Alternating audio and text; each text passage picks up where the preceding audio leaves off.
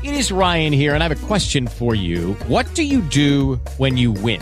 Like, are you a fist pumper? A woohooer, a hand clapper, a high fiver. I kind of like the high five, but if you want to hone in on those winning moves, check out Chumba Casino. At ChumbaCasino.com, choose from hundreds of social casino style games for your chance to redeem serious cash prizes. There are new game releases weekly, plus free daily bonuses. So don't wait. Start having the most fun ever at ChumbaCasino.com. No purchase necessary. VGW. Void were prohibited by law. See terms and conditions. 18 plus.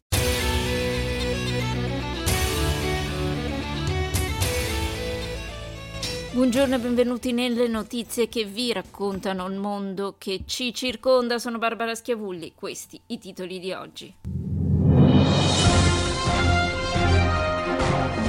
Gabriel Boric, un millennial di sinistra, vince le elezioni presidenziali in Cile. Afghanistan e talebani incolpano gli Stati Uniti dell'attuale crisi afghana. Rapporto ONU massicci attacchi ai diritti democratici in Ucraina. Il New York Times pubblica centinaia di valutazioni del Pentagono sulle vittime civili provocate dagli attacchi aerei americani in Iraq e in Siria. Questo e molto altro nel notiziario di Radio Bullets. Il vice ministro degli esteri afghano Sher Mohammad Abbas Stanikzai ha affermato che gli Stati Uniti sono responsabili della crisi esistente in Afghanistan e che gli Stati Uniti dovrebbero svolgere un ruolo più attivo nell'economia afghana perché l'economia afghana è stata danneggiata negli ultimi vent'anni. Ha fatto osservazioni durante una cerimonia tenutasi in occasione della giornata internazionale dei migranti a Kabul alla quale hanno partecipato Khalid Rahman Akhani, ministro dei rifugiati e il e altri alti funzionari. Secondo Stanikzai, durante i colloqui di Doha, gli Stati Uniti si erano impegnati a riconoscere il prossimo sistema islamico nel paese e a mantenere aperta la propria ambasciata americana a Kabul.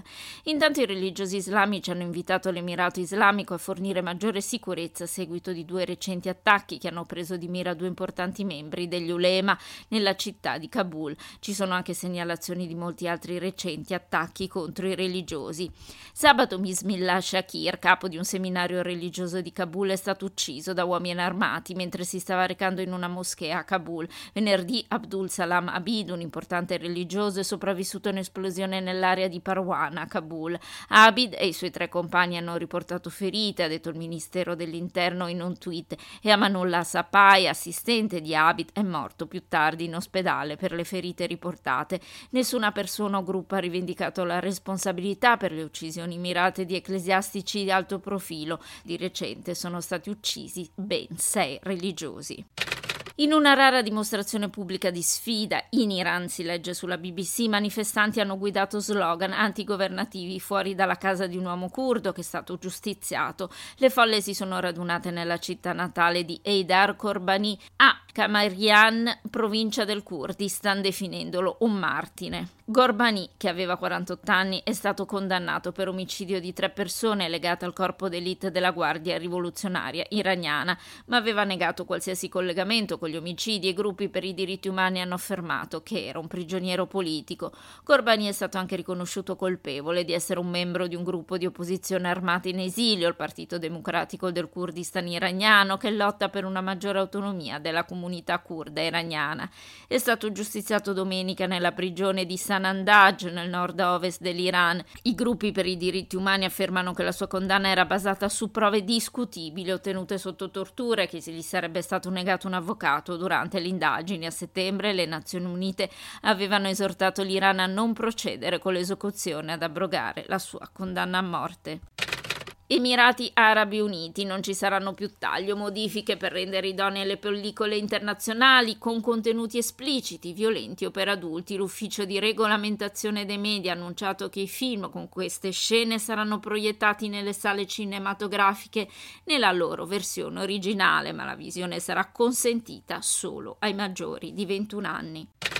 Israele e Palestina, documenti classificati rivelano massacri di palestinesi nel 48 e cosa sapevano i leader israeliani, scrive il quotidiano israeliano Arez. Le testimonianze continuano ad accumularsi, i documenti vengono rivelati e gradualmente emerge un quadro più ampio degli atti di omicidio commessi dalle truppe israeliane durante la guerra di indipendenza. I verbali registrati durante le riunioni di gabinetto nel 48 non lasciano spazio a dubbi. I leader israeliani conoscevano in tempo reale gli eventi intrisi di sangue che accompagnarono la conquista dei villaggi arabi.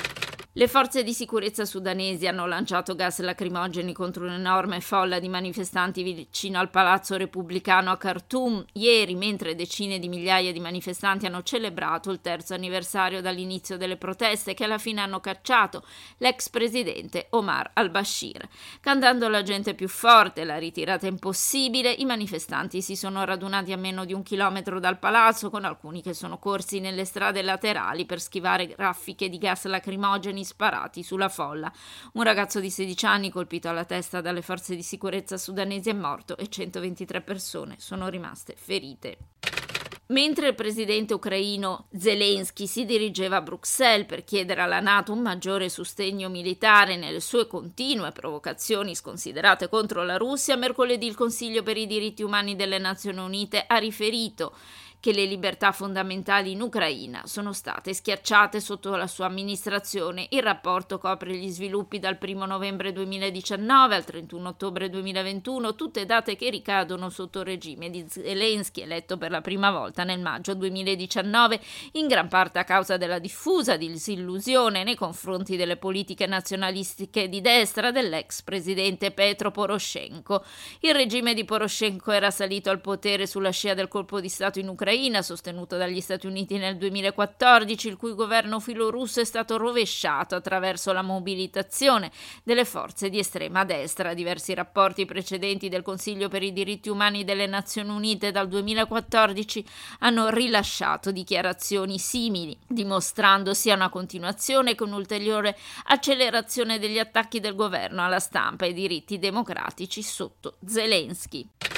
Il miliardario giapponese Yasuko Maezawa è tornato sulla Terra oggi dopo un viaggio di 12 giorni nello spazio terminando una corsa di prova per il suo viaggio pianificato intorno alla 1 sulla SpaceX di Elon Musk nel 2023. Il 46enne magnate della moda e collezionista d'arte lanciato l'8 dicembre dal cosmodromo di Baikonur in Kazakistan insieme al suo assistente Yozo Hirano, il cosmonauta russo, Alexander Misurkin è atterrato nella steppa kazaka. Maezawa, un appassionato di spazio, ha fatto il viaggio sulla navicella spaziale Soyuz, diventando il primo turista spaziale a raggiungere la stazione spaziale internazionale in più di un decennio migliaia di morti civili, molti dei quali minori, a causa di un'informazione di intelligence non corretta e obiettivi scelti in modo affrettato e impreciso, un archivio nascosto di documenti del Pentagono sulla campagna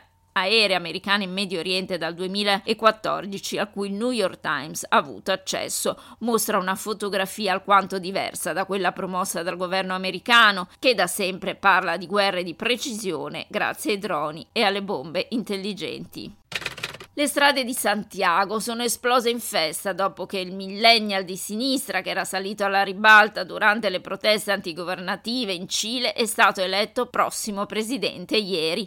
Migliaia di persone sono scese in piazza nella capitale e in altre città suonando i clacson, sventolando bandiere LGBTQ e scandendo Viva il Cile. Gabriel Boric ha facilmente sconfitto con oltre 10 punti il candidato di destra, José Antonio Cas, che ha cercato senza successo di spaventare gli elettori sostenendo che il giovane inesperto avversario avrebbe ribaltato il decantato record del Cile come l'economia più stabile e avanzata dell'America Latina. Ma in un modello di civiltà democratica che ha rotto con la retorica polarizzante della campagna, Casta ha subito ammesso la sconfitta, twittando una foto al telefono congratulandosi col suo avversario per il suo grande trionfo. In seguito si è recato personalmente al quartier generale della campagna di Boric per incontrare il suo rivale.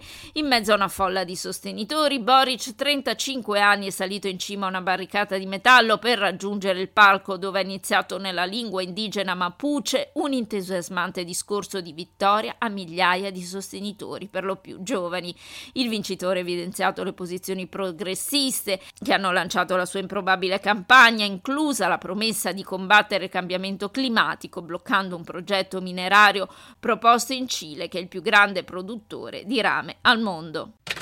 Filippine il bilancio delle vittime del tifone più forte che ha colpito il paese quest'anno è salito a 208, ha detto oggi la Polizia Nazionale, rendendola una delle tempeste più mortali che ha colpito il paese negli ultimi anni. Almeno 239 persone sono rimaste ferite, 52 sono disperse dopo che il tifone Rai ha devastato le regioni meridionali e centrali dell'arcipelago, secondo il conteggio della polizia. Più di 300.000 persone sono fuggite dalle loro case e dai resort sulla spiaggia, mentre Rai si è abbattuto sul paese come un super tifone. La Croce Rossa filippina ha parlato di carneficina nelle zone costiere.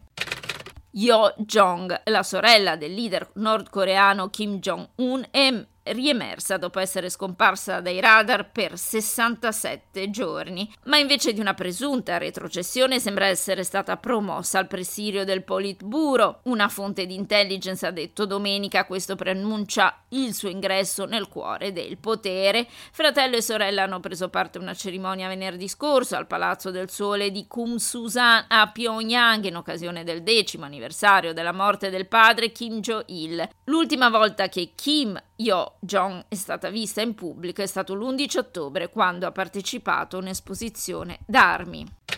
Cina, la star del tennis Peng Shuai ha dichiarato ieri di non aver mai accusato nessuno di averla aggredita sessualmente e che il post sui social media che aveva pubblicato all'inizio del mese scorso era stato frainteso. Il benessere di Peng è diventato motivo di preoccupazione tra la comunità globale del tennis e gruppi per i diritti umani quando è apparsa per sostenere che un ex vice premier cinese Zhang Gaoli l'avesse aggredita sessualmente in passato. Dopo quel post è stata assente dalla vita pubblica per quasi tre settimane. Le osservazioni di Peng di ieri hanno segnato la prima volta che ha affrontato la questione davanti alla telecamera in pubblico. Ha parlato a margine di un evento di sci di fondo a Shanghai a cui ha partecipato. Ha detto che il suo post su Weibo, un sito di social media simile a Twitter, che era stato rapidamente rimosso, era una questione privata e la morte improvvisa di un giovane programmatore del gigante cinese di internet Tencent Holdings, considerato un genio e una delle migliori speranze del paese nella realizzazione di videogiochi a livello mondiale, ha suscitato scosse in tutto il settore.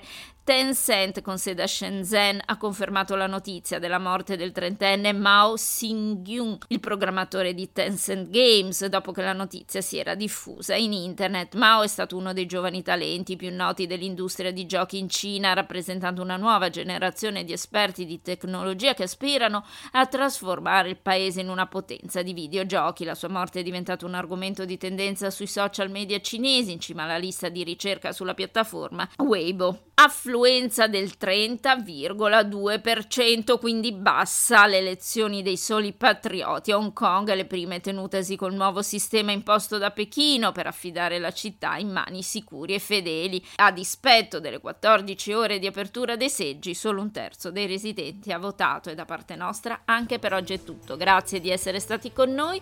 Appuntamento domani con il notiziario di genere. It is Ryan here, and I have a question for you. What do you do when you win? Like, are you a fist pumper? A woohooer, a hand clapper, a high fiver. I kind of like the high five, but if you want to hone in on those winning moves, check out Chumba Casino. At ChumbaCasino.com, choose from hundreds of social casino style games for your chance to redeem serious cash prizes. There are new game releases weekly, plus free daily bonuses. So don't wait. Start having the most fun ever at ChumbaCasino.com. No purchase necessary. VGW. Void were prohibited by law. See terms and conditions. 18 plus.